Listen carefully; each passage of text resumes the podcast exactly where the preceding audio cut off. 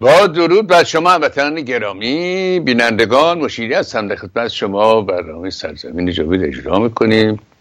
روز چهارشنبه است یک ساعت خدمتتون هستیم. اجازه بدید ارز کنم که یک غزل از حافظ خدمتتون تقدیم کنم. این آخوند نه تنها امروز خفه کرده که حالا حکومت هم دستشه. در همین روزگارهای اسلامی هم همینطور بوده دیگه. این همه ناله که حافظ می‌کنه از دست ملا و آخوند بعض هم خیلی سریح بیان می‌کنه که گورت گم کن. یکیش در این غزل هست یک بیت. دور شو از برم ای واعظ و بیهوده مگو. من نه که دیگر گوش به تزویر کنم. خب سنما با غم عشق تو چه تدبیر کنم؟ تا به کی در غم تو ناله شبگیر کنم؟ دل دیوانه از آن شد که نصیحت شنود. مگرش همز سر زلف تو زنجیر کنم. اونچه در مدت هجر تو کشیدم هی ها در یکی نامه محال است که تحریر کنم. با سر زلف همچون با سر زلف تو مجموع مجموع پریشانی خود کو مجالی که سراسر همه تغییر کنم. اون زمان کارزوی دیدن جانم باشد در نظر نقش رخ خوب تو تصویر کنم. گر بدانم که به سال تو بدین دست دهد دین و دل را همه در بازم و توفیر کنم. دور شو از برم ای واعظ و بیهوده مگو من نانم که دگر گوش به تزویر کنم. نیست امید صلاحی ز فساد حافظ چون که تقدیر چنین است چه تدبیر کنم. بله. در واقع زدست به کوچه جبری جبریگری. یعنی ما مجبوریم تقدیر اینجوری بوده. خدا اینطور خواسته. من تدبیری نمی‌تونم بکنم. از این می خوردن و از این قلاشی و خوشباشی من چاره دیگه ندارم جز این که همین انجام بدم چون قول شما میفرمایید مشیت الهی شامل حال ما شده. خب یک تکه فرستادن فیلم؟ یه آقایی که من از این کامپیوتر اینجا سر در نمیارم. میگه یه چیزی نوشتم در موضوع بانکی چند تا آیت الله آمدن بالا که اینها چه می‌کنن؟ اینها می‌بینید الان. برای ملت فال بگیرن و حالا قرآن اینها جالبه خیلی جالبه. لطفا امیر جان نشون بدید این داستان رو. تا ارز کنم که پشت سر قضیه چیز زن جیب مردم. با سلام و درود یه نرم افزار خدمات بانکی نصب کردم توی گوشیم. خیلی جالب به یه نکته برخوردم. این نرم افزار که اسمش هم ایوا هست مثل خب خیلی از نرم افزارهای بانکی دیگه شارژ می‌تونی بگیری کارت به کارت می‌تونی بکنی قبض می‌تونی پرداخت بکنی. یه نکته جالبی داره. توی یه بخشش هست که بخش وجوهات شرعی. شما روش کلیک می‌کنی چند تا آیت الله میاد بالا. آیت الله خامنه ای آیت الله نوری همدانی فلان فلان فلان. بنا به مرجع تقلیدت انتخاب می‌کنی مثلا خامنه ای خیلی جالب و خنده داره. میگه موضوع وجه. موضوع وجه انتخاب می‌کنی میگی مثلا ختم دوره قرآن. روش می‌زنی میگه چه تعداد ختم می‌خوای. انتخاب می‌کنی مثلا چهار دوره. چهار رو بهت قیمت میده دوازده میلیون ریال. یعنی یک میلیون و دیویس هزار تومان پول ازت می‌گیره که خامنه ای واسط ختم دوره قرآن کنه. واقعا به کجا داریم میریم ما؟ یعنی خاک بر سر ما ملت که اینجوری هم دارن از ما کلاهبرداری می‌کنن. تو فضای مجازی یه جور بیرون یه جور دست از سرمون بر نمیده واقعا شما ملت رو چی فرض کردید؟ الان من مثلا میرم رو گزینده مکارم شیرازی رو اونم می‌زنی اونم همونطور. بیاد بالا بهتون نشون بدم من. بله اومد بالا. خدمت هست بکنم مثلا روش می‌زنی مظالم. مظالم میگه مبلغ تو بزن. مبلغ می‌زنی آقای آیت الله مکارم شیرازی مظالم واسط پرداخت بکنه. واقعا شما ملت رو چی فرض کردین؟ یعنی واقعا انسانهایی هستن که از این طریق هم به شما بیان پول پرداخت بکنن. واقعا خنده داره. واقعا مسحک این موضوع. بله منازی کردید. حالا یه کسی نگاه می‌کنه میگه آقا این آخوندا کارشون همین بوده عادت کردن به گدایی اینا. نه! این یک network فساده. من شرط میبندم حوزه عملکرد این چند تا آخوند با هم کیلومترها فاصله داره. اینا برای رشوهگیری از مردمه. فرض کنید که این آقای مکارم شیرازی در شیراز بله؟ میگن آقا دی کارخونه آلومینیوم هست یک کارخونه نمی‌دونم چوب بری هست اینها. باید بیان رشوه بدن تا بتونن کار بکنن. اینا بهانشه برم خدمت آقای استخاره کنم و اینا. استخاره یه پاکت پول بزرگ بر اندازه نمی‌دونم چند چند صد میلیون می‌ذاره. گوشه منزل آقای میتپان از زیر رخت خوابش. دست شما درد نکنه حضرت آیت الله العظما این network این network حقه بازی دروغه. این که عرض می‌کنم یک دوستی داشتم در کانادا. اینا در یکی از شهرهای ایران یه کارخانه داشت. می‌گفت سر ما به سر ما من باید برم باج بدم به این آخوند چون فردا میگه درشه ببن یا اونجا مرکز فساد بوده. این نتورک فساده. این با شرف ها درست کردن. و حقیقتا حیرت انگیزه آدم نمی‌دونه چی بگیم ما در باب وضعیت ملا و آخوند فکر نمی کنم هیچ ادبیاتی بتونه توضیح بده که داستان چگونه است. خب برمیگردیم سر موضوع همین داستان کتاب آقای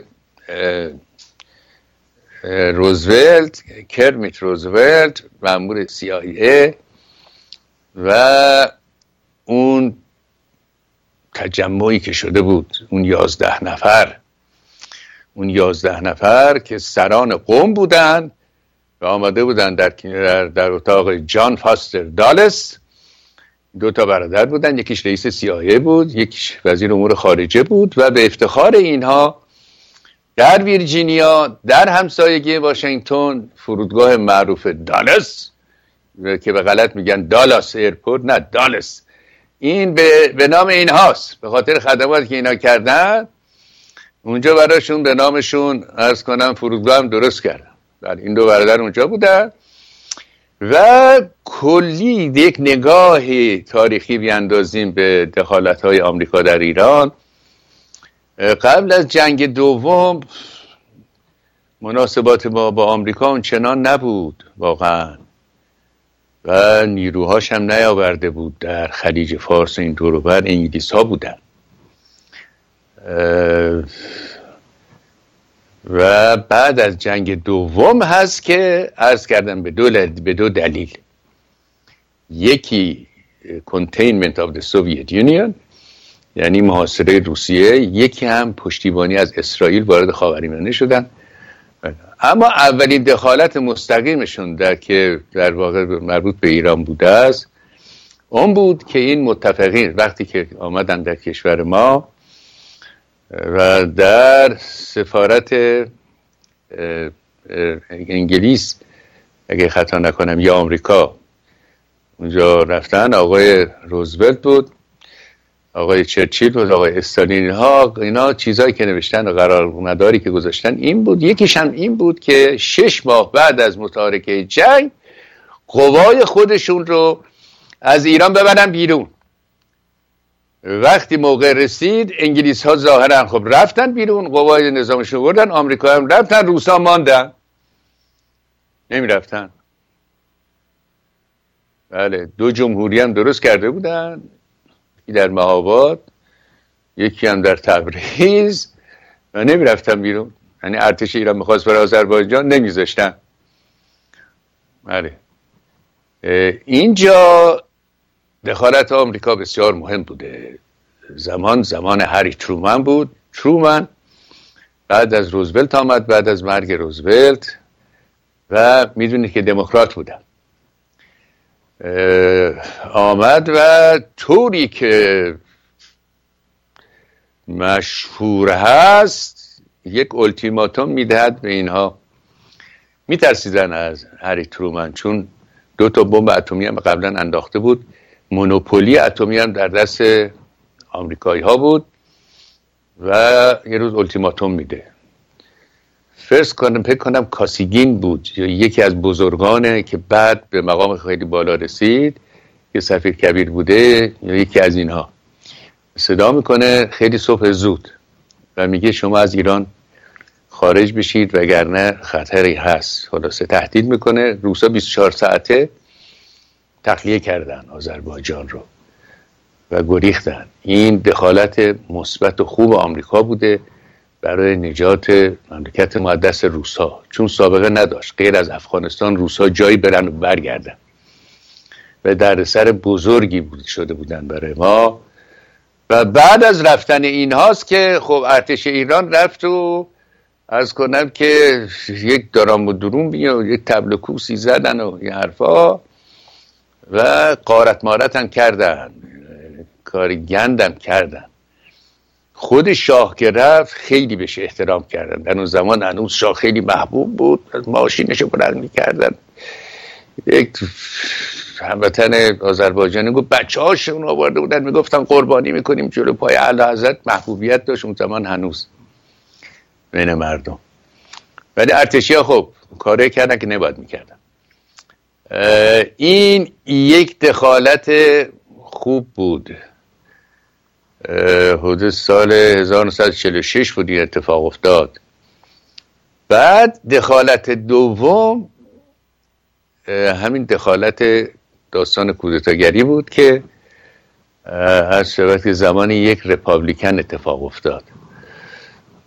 آقای آیزنهاور نماینده رپابلیکن البته این وقایی که میفته رپابلیکن دموکرات نداره اما معمولا دخالت در امور دیگران سریع استفاده از ارز کنم که ارتش و قوی کردن ارتش و از اینجور داستان بیشتر گرایش های رپابلیکن هاست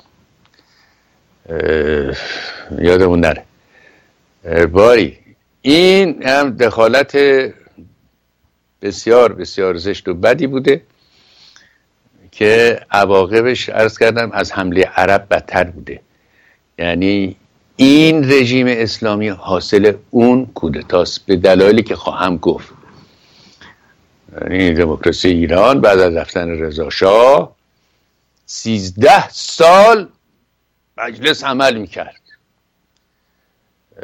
و نماینده های حقیقی مردم می‌رفتن به مجلس. خصوص وزیرا می می‌رفتن. وقتی که مردم ناراضی می‌شدن یقه نخست وزیر رو می‌گرفتن. یقه شاه رو کسی نمی‌گرفت. چون زیاد دخالت نمی‌کرد واقعا. و اون رجالی هم که می آمدن در اون روزگار رجال سابقه دار قدیمتر بودن زیر بار امریه دربار نمی رفتن کارشون مطابق قانون اساسی معمولا انجام می‌دادن. تا این کودتا شد. این کودتا که شد اوضاع بگونی که تکیه دولت شد به آمریکا. و دیکتاتوری شد داستان. و دیکتاتوری هر روز بدتر و بدتر شد.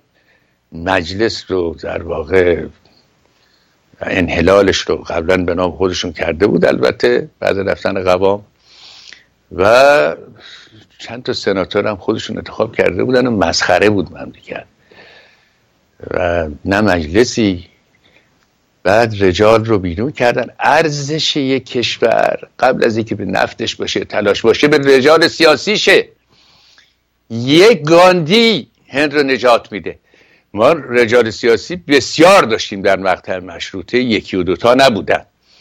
اما بر اثر استبدادی که حاکم شد دیگه رجالی تولید نشد. این پیرپاتالای قدیمی هم دیگه پیر شده بودن دیگه. هیچ کس نبود دیگه واقعا.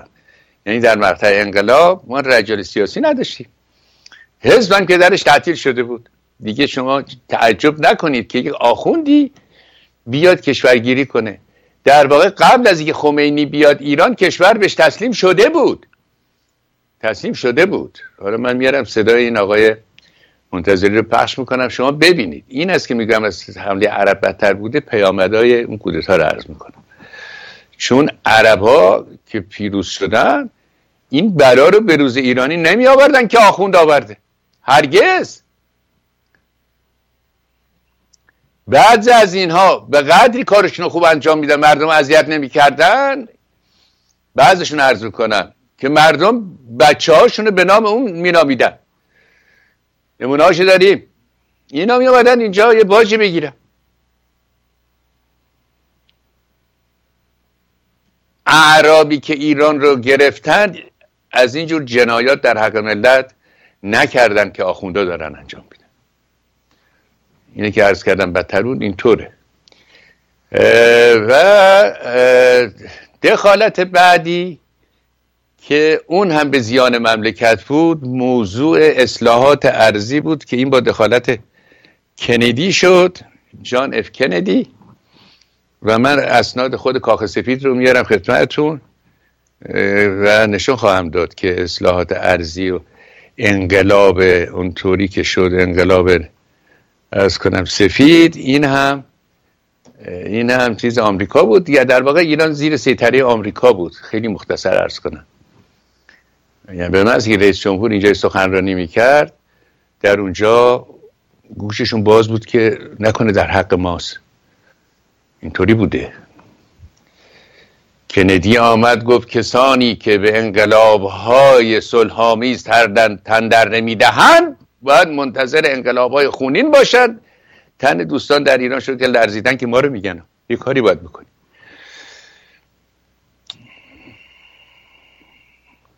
یا وقتی جیمی کارتر تو سخنرانیش گفت آقا از, از یکی از چیزهای ابعاد سیاست خارجی ما حقوق بشر هست شروع کردن با ما داستان. به خودشون می‌گرفتن. این داستان باید معلوم بشه. ما نمی‌توانیم که هی آشغال بزنیم زیر فرش و بگیم که خدا کریمه. نمایسر نیست. بس اینها واقعا معلوم بشه. این هیئتی که خدمت شما عرض کردم که اونجا بودن یازده تن بودن از بزرگان آمریکا.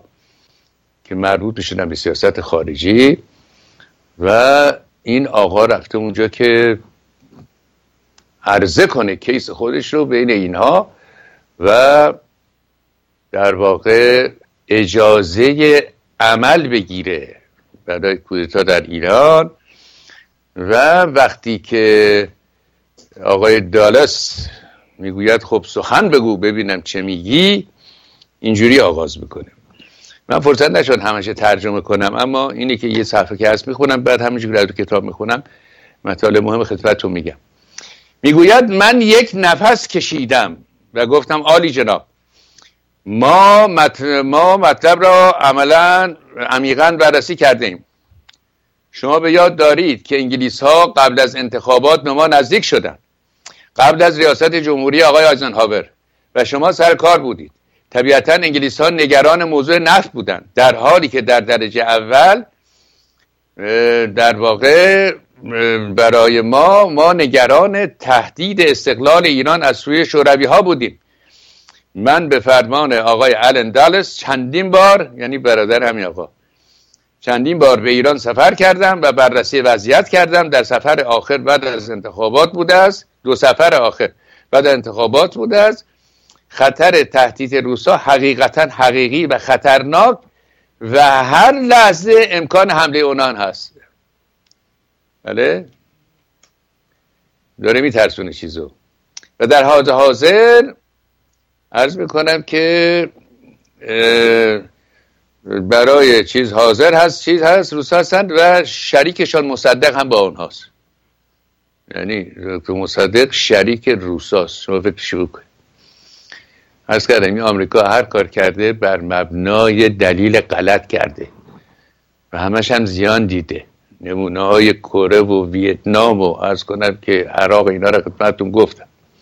چون زورش زیاد بوده مغزش کوچولو بوده اشکالی نداشته. زوره رو به کار ببریم فعلا تا ببینیم بعد چی میشه.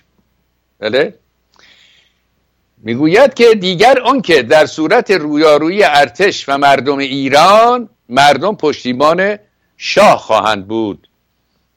بله اونها علیه مصدق شاه را پشتیبانی خواهند کرد. همچنین علیه روسا. در این موضوع کوچکترین تردیدی ندارم و بعد ما در اینجا منتظر فرمان شما هستیم تا برنامه را اجرا کنیم. شما می‌دونید که انگلیس ها پشتیبانی ما هستند پشتیبان برنامه هستند و به محض اینکه شما هم موافقت کنید ما بلا فاصله با شاه تماس خواهیم گرفت. علت این که تاکنون با ایشان تماس نگرفتیم آن است که منتظر دستور و موافقت شما بوده. این بخشی از سخنرانی این آقا است از وزیر امور خارجه صفحه دوازده کتابش کانتر کو آقای روزولت. میگه دست بدم خب. بعد اینجا توضیح می‌دهد که ما باید انگلیسی ها را وارد کار بکنیم و اینها هم باید یک سهمی در این کار داشته باشند و بعد توضیح می‌داد که چگونه چند تا شخصیت انگلیسی یکی از بیرون از از کنم قبرس یکی از داخل که اینها اطلاعات رو میفرستادن مرتب. و بعد این آقا شروع می‌کند توضیح دادن که داستان چه بوده است. و بعد به چیز می‌گوید که من می‌خواهم که به شما بگم که ما فعلا یک ژنرال مخالف بیشتر نداریم و اون ژنرال ریاهی است که مصدق رو سر کار گذاشته و ما فضل الله ظاهری رو داریم و ارز کنم که پسرش اردشیر رو داریم. که اردشیر می‌گوید که همه استف امباسی ما او رو می‌شناسن و مرد جوانی است و خیلی شجاع هست و ما می‌توانیم پیغام ها رو از طریق این به پدرش اینا برسونیم و نام این زاهدی مرتب تکرار شده. من می‌خوام اینجا یه چیز عرض کنم. خدمت آقای زاهدی. زاهدی دالا در منزلی زندگی می‌کنه که با پول کودتا خریداری شده. یعنی قرضی که از آمریکا گرفتن و سپه زاهدی پدر ایشون نخست وزیر شد زا... سپه زاهدی ایشون می‌دونه که در حق پدرشون هم خیانت شده. اینو بیشتر هر کسی ایشون می‌دونه. زاهدی که نخست وزیر شد خب یال و کوپال و سپهبد زاهدی و از افسر زمان رضا و اینها ایشون فکر می‌کرد که مدت های مدی دیگه نخست وزیر خواهد بود. شاه هم از این داستان خیلی ناراضی بود. می‌خواست که این زاهدی بره. گفت بس چه کارش کرده؟ علم می‌گوید که منو فرستاد پادشاه فرستاد که برو به زاهدی بگو استعفا کن. میگه من رفتم اونجا گفتم که آقای استعفا زاهدی اعلی فرمودن استعفا کن. گفت من با تانک اومدم با تانکم بیرم رفتیم گفتیم شاه ساکت شد. بعد شاه سفر می‌کنه به اینجا میگه آقا این ظاهری مزاحم ماست ما خودمون کارا رو انجام میدیم و اینا. مطابق نظر شما این میگه خیلی زحمت میگه خب بیرونش کنیم و سفر زاهدی رو به تبعید فرستادن. هر کسی رو می‌خواستن تبعید کنن می‌گفتن سفیر سیار شاهنشاه در اروپا مثل ارتش بود جمع لایقترین و داناترین افسران ما در روزگار مرحوم ارتش بود جمع بود. در یک سخنرانی برای نظامیان می‌گوید که ما بایستی یک کاری بکنیم. اینو علی دشتی گزارش می‌کند در کتاب علل سقوط. ما بایستی که یک کار کنیم پادشاهی رو نگه داریم. این اعلی حضرت مثل برادر منه. و جمع حق داشت این حرف رو بزنه. چون داماد رضا شاه بود با رضا شاه تبعید شده بود رفته بود اونجا و بعد تحصیل کرده بود دانشگاه. ارز کنم که سنسیر رفته بود. ژنرال دانایی بود. اینا این اشاره کرد که من لحظت مثل برادر من. همین باعث شد که جمع بندازن بیرون.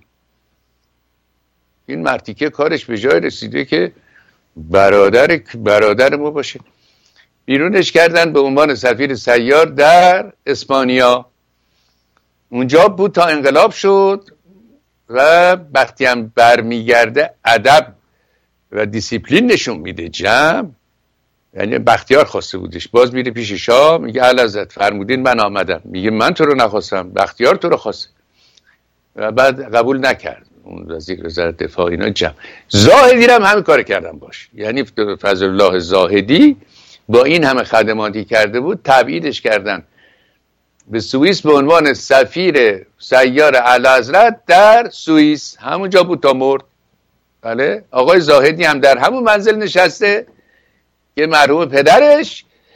و این ما دو تا شخصیت من می‌شناسم که کهنسال هستند و از اون روزگارن. یکی دوست ارجمند عالی جناب آقای قاسمی است که ما افتخار داشتیم خدمتشون صحبت کنیم و باز ازشون خواهش می‌کنیم تشریف بیارن صحبت کنن. که اون روزگار رو به یاد دارن. یکی اردشیر زاهدی است که دستن در کار کودتا بوده. این اردشیر زاهدی که نامش همه جا هست و همه جهان می‌دانن که ایشون کودتا چی بوده و پدرش کودتا چی بوده و مامور آمریکایا بوده خیلی عجیب هست که می نشیند و نفی کنند آقا کودتا نبود. آقا اسم شما همه جا هست. ایشون بایستی برای اینکه با گردن افراشته وارد تاریخ بشود نظر مخلص این است که یه روز باید بیاد این بی بی سی رو خبر کنه و سب آمریکا بنشینه از اول تا آخر مطلب رو بگه. مطلب رو بگه یا آقا چه کاری بوده؟ بذارید مردم رو سنتاج کنن که آقا کودتا بوده یا نبوده به قول شما. ولی نشسته محکم میگه نه کودتا نبود سیایه وجود نداشت. کاری که عرض کردم که قبل از این آقا ژنرال اسمیت بودل اسمیت رئیس سیایه بود. و این نفی کردن غذایا سبب ناپدید شدنشون نمیشه. به این آقای زاهدی کسی باید بگه. گفتم این زاهدی لوتیگری داشت. و حتما هم داره هنوز. یه لوتیگری دیگه بکنه بیاد حقایق هم رو بگه. آقا در این صحبت رو ببنده. چون ایشون تنها دستن در کار بوده در کودتا که ما سراغ داریم زنده است. و حقایق هم معلوم شده اسناد منتشر شده. حالا هیچون بگه نیست نبوده نبوده نه. هنوز نمیشه. در واقع کسی نمیپذیره از, از آقای اردشیر زاهدی. حرفایی که ایشون می‌زنن یا دیگران که تو کتاباشون می نویسن آقا کودتا نبود. از کودتا یعنی چه؟ این آقا دارن چیکار می‌کنن اینجا؟ درگیر شده رئیس جمهور. بعد این آقا حالا می‌خونم که چی میگه. میگه ما وقتی بلند شدیم به سرعت یکی آقای دالس وزیر امور خارجه رفت به طرف تلفن اینجوری کرد که یعنی برید همتون بیرون. میگه حدس من اینه که زنگ زد به رئیس جمهور آقای ژنرال دوای دی آیزنهاور اطلاع داد که من دستور کودتا رو صادر کردم و ما دیگه بیرون آمدیم. و بعد داستان رفتنش به ایران میگه. یکی دو مطلب هست اشاره کنم بشه که موضوع شاهنامه است که قبلا خدمتتون عرض کردم. به تلفن لطفا تلفنم بذارید روی پرده. 972 292 0101 هم می‌توانید زنگ بزنید. تلفن آقای بدیل هم گذاشتم. و سرزمین جاویدم هر خواستید. می توانید زنگ بزنید. سوالی هست در این باب تلفن بفرمایید. یکی از موضوع پتریان هست. دوست عزیزی که دکترم هستن لطف کردن یک این پتریان رو معرفی کردن. پتریان فکر کنم یک برنامه فرهنگی است. بله اون بالا می‌بینید. پتریان dot com dot بهرام مشیری. ایشون این مطلب رو در واقع اونجا گذاشتن. و معرفی کردن و خیلی زحمت کشیدن و بسیار دوستان عضو شدن. که این برنامه ها مستقل میره پتریان از طریق پتریان می‌بینن. این رو هم خواستم خدمتتون بگم. تلفن سرزمین جاویدم که اون پایین هست در باب موضوع شاهنامه و اینها می‌توانید زنگ بزنید صحبت کنید. برگردیم سر مطلب. چیزی که من یادم رفت خدمتتون عرض کنم وقتی زاهدی گفت من با تانک آمدم و با تانک میرم وقتی که شاه برگشت از از آمریکا گفت برو به این بگو به زاهدی بگو برو کنار. باز میگه علم میگه من رفتم گفتم که علازه گفتن استعفا کنه گفت من با تانک اومدم با تانک. گفتم آقا اونایی که تو رو با تانک آوردن می‌خوان توی شما نباشید. این است که زاهدی هم استعفا کرد و از صحنه خارج شد از صحنه سیاست از صحنه ایران.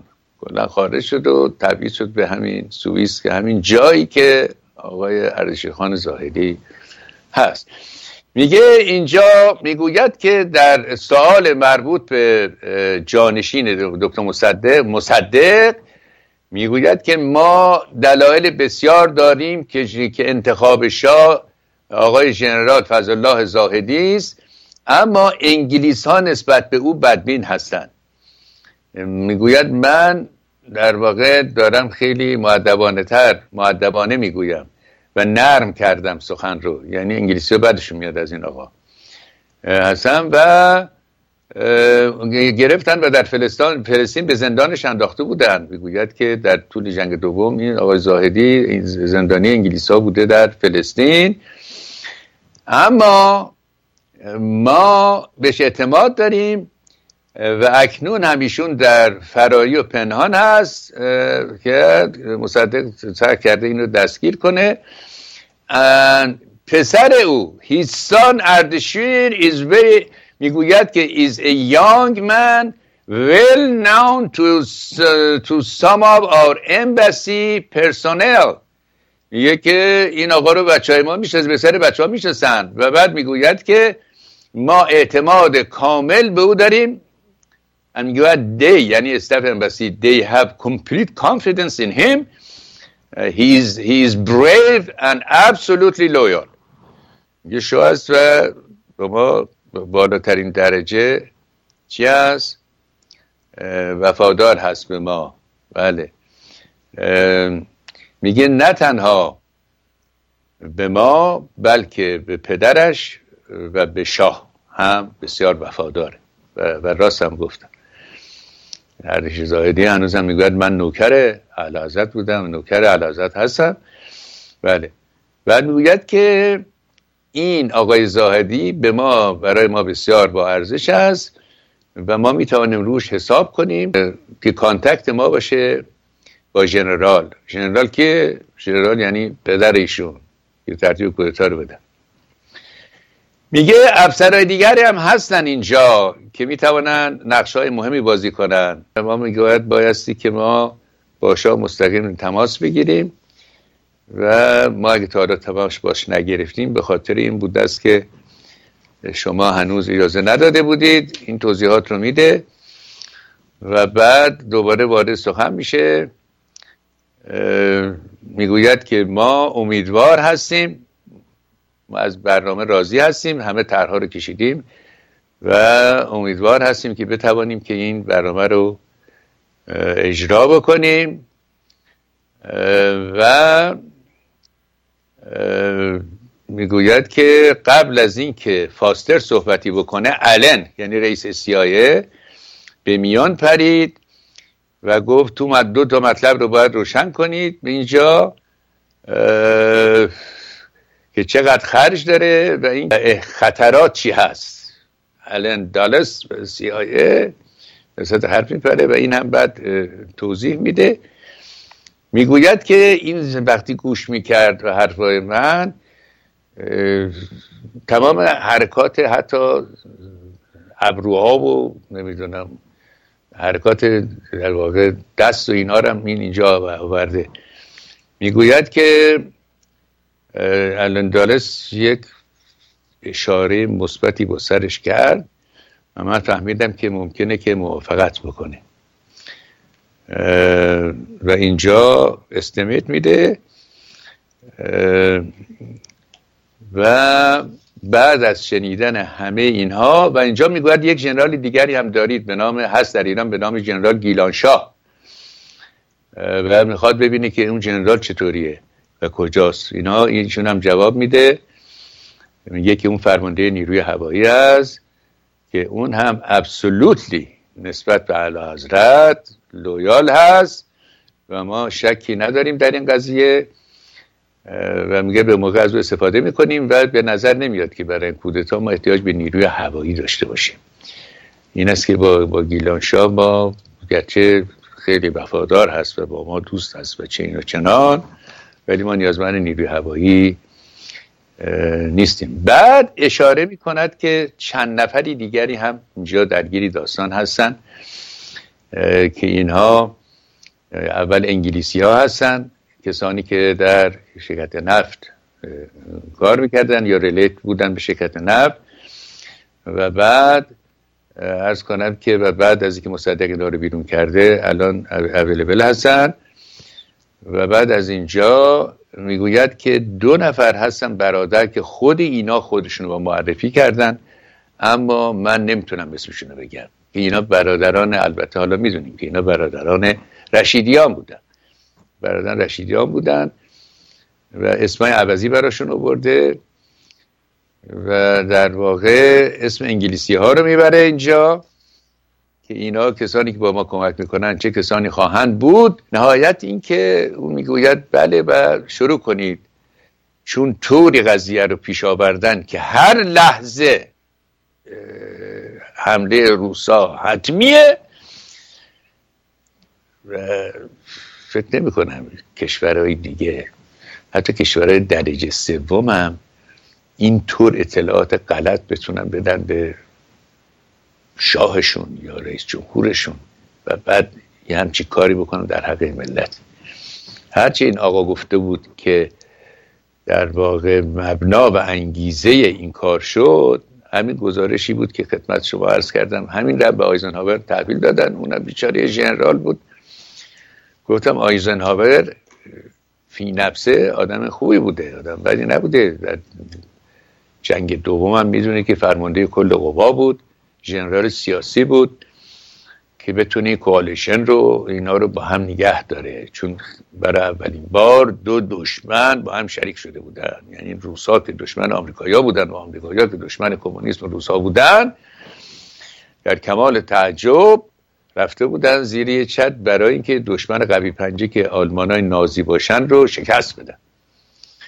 هیتلر یه جا می‌گوید در اون حمله آخری کرد بتلا بالژ که آخرین تانک ها رو که برای دفاع برلین نگه داشته بود دستور داد که من یه جنگ دیگه بکنم و حمله کرد. گفت این کوالشنی که شده رفاقتی که شده بین کاپیتالیستا و کمونیستا این اونقدر پایدار نیست و جذب و جفت نیست که با هم باشه. من با یه حمله می‌تونم شکاف بین دو بندازم اون تانکارم فرستاد اونجا. ابتدا توفیقی به دست آمد اما بعد مجبور به عقب نشدن تانک هم از بین رفت. بطلا بالج یکی از جنگ های معروف جنگ دوم است. آخرین حمله جدی آلمان هست. دیگه رفت در داک دفاعی و تسلیم دیگه. از آقای هیتلر. منظور این که اینها با روس ها در اونجا یکسان شده بودن اما به محض اینکه جنگ تمام شد و توپخانه ها خاموش شدند و اینها اینا دریافتند که روس ها دوست اینها نیستن و مقابل اینها ایستادند. بنابراین هر جا خواستن که آمریکا رو وادار به یک کاری بکنن که چیزه از روسا میترسانیدن. از روسا اینجا هم روسا ترساندن که بله اینا میان ایران بگیرن وقتی ایران هم بگیرن دیگه خلیج فارس هم گرفتن خلیج فارس هم که بگیرن و همه جا رو بگیرن. همون خلیج فارس هم که بگیرن یک شیشم نفت جهان از دست ما میره اینه که دستورات چیز دادن و خیلی مفتخر بودن از اینکه توفیق پیدا کردن در این امر. و مدتی بسیار مفتخر بودن. این کار اینها ریشه این دموکراسی ایران رو خوش کرد و استبداد روز به روز تقویت کرد. متاسفانه. و از دست دادیم ما. و یک یأس نگفتنی حاکم شد به فضای ایران بعد از این. ماجرای کودتا به لحاظ روشنفکری. همه دل سرد یک فضای تلخی که بهترینش رو اخوان سالس آورده است در شعر زمستان سلامت را نمیارم پاسخ و سرها در گریبان است. واقعا اینطور شد. خیلی خیلی خیلی بد بوده این. در واقع شکست نهضت ملی مردمی که شور آمده بودن برای نخستین بار در این تاریخ 2500 ساله بیرون از ایده مذهب و دین و هیچ ایدئولوژی برای ملت حق ملت اینا این فضای خیلی دلکش و جذابی بوده. ایرانیان رو روحیه داده بود. و این دموکراسی در بهترین فرمش داشت کار می‌کرد. بهترین شکلش داشت کار می‌کرد که سرنگون کردن. همین کار رو هم نیکسون کرد با سالوادور آلنده. اونم مصدق شیلیه. اونجا هم در یعنی اگر ما نفت داریم اونا یه چیز دارن که اهمیتش کمتر از نفت نیست. بیشترین یعنی بیشترین copper به قول معروف. مس دنیا در اونجاست. یعنی معادن اونجا غنیترین معادن مس جهان در شیلیه. می‌دونید مس در هر کار الکترونیکی الکتریکی مس به کار میره. مس یکی از ارجمندترین از نظر conductivity ش الکتریسته و اینا. سر جریان مس ما نمیدیم. ما, ما یه کارخانه مس بود. وقت ما تمام شده. یه کارخانه مس بود در بالتیمور بود. کارخانه مس بود در جهان. تولید مس یعنی سنگ معدن مس اینا. وقتی که آلنده گفت نمیدیم مثلا شبانه چهار ساعت کار بیا خود رئیس کارخونه گفت. ما دانشجو بودیم. ما بردن اونجا برای بازدید این حرفا. گفت از آلنده رو انداختیم. 24 ساعتی کارخونه ماشاءالله داره کار می‌کنه. مثل خالص میدی بیرون یک مغالطه بود که خواستم با راجبش صحبت کنم. مغالطه universal man universal man که نشد. وقت ما در اینجا تمام شد تا برنامه دیگر با سپاس از امیر گرامی در اتاق فرمان و شما عزیزان تا برنامه دیگر جاوید ایران زمین. زنده باد آزادی.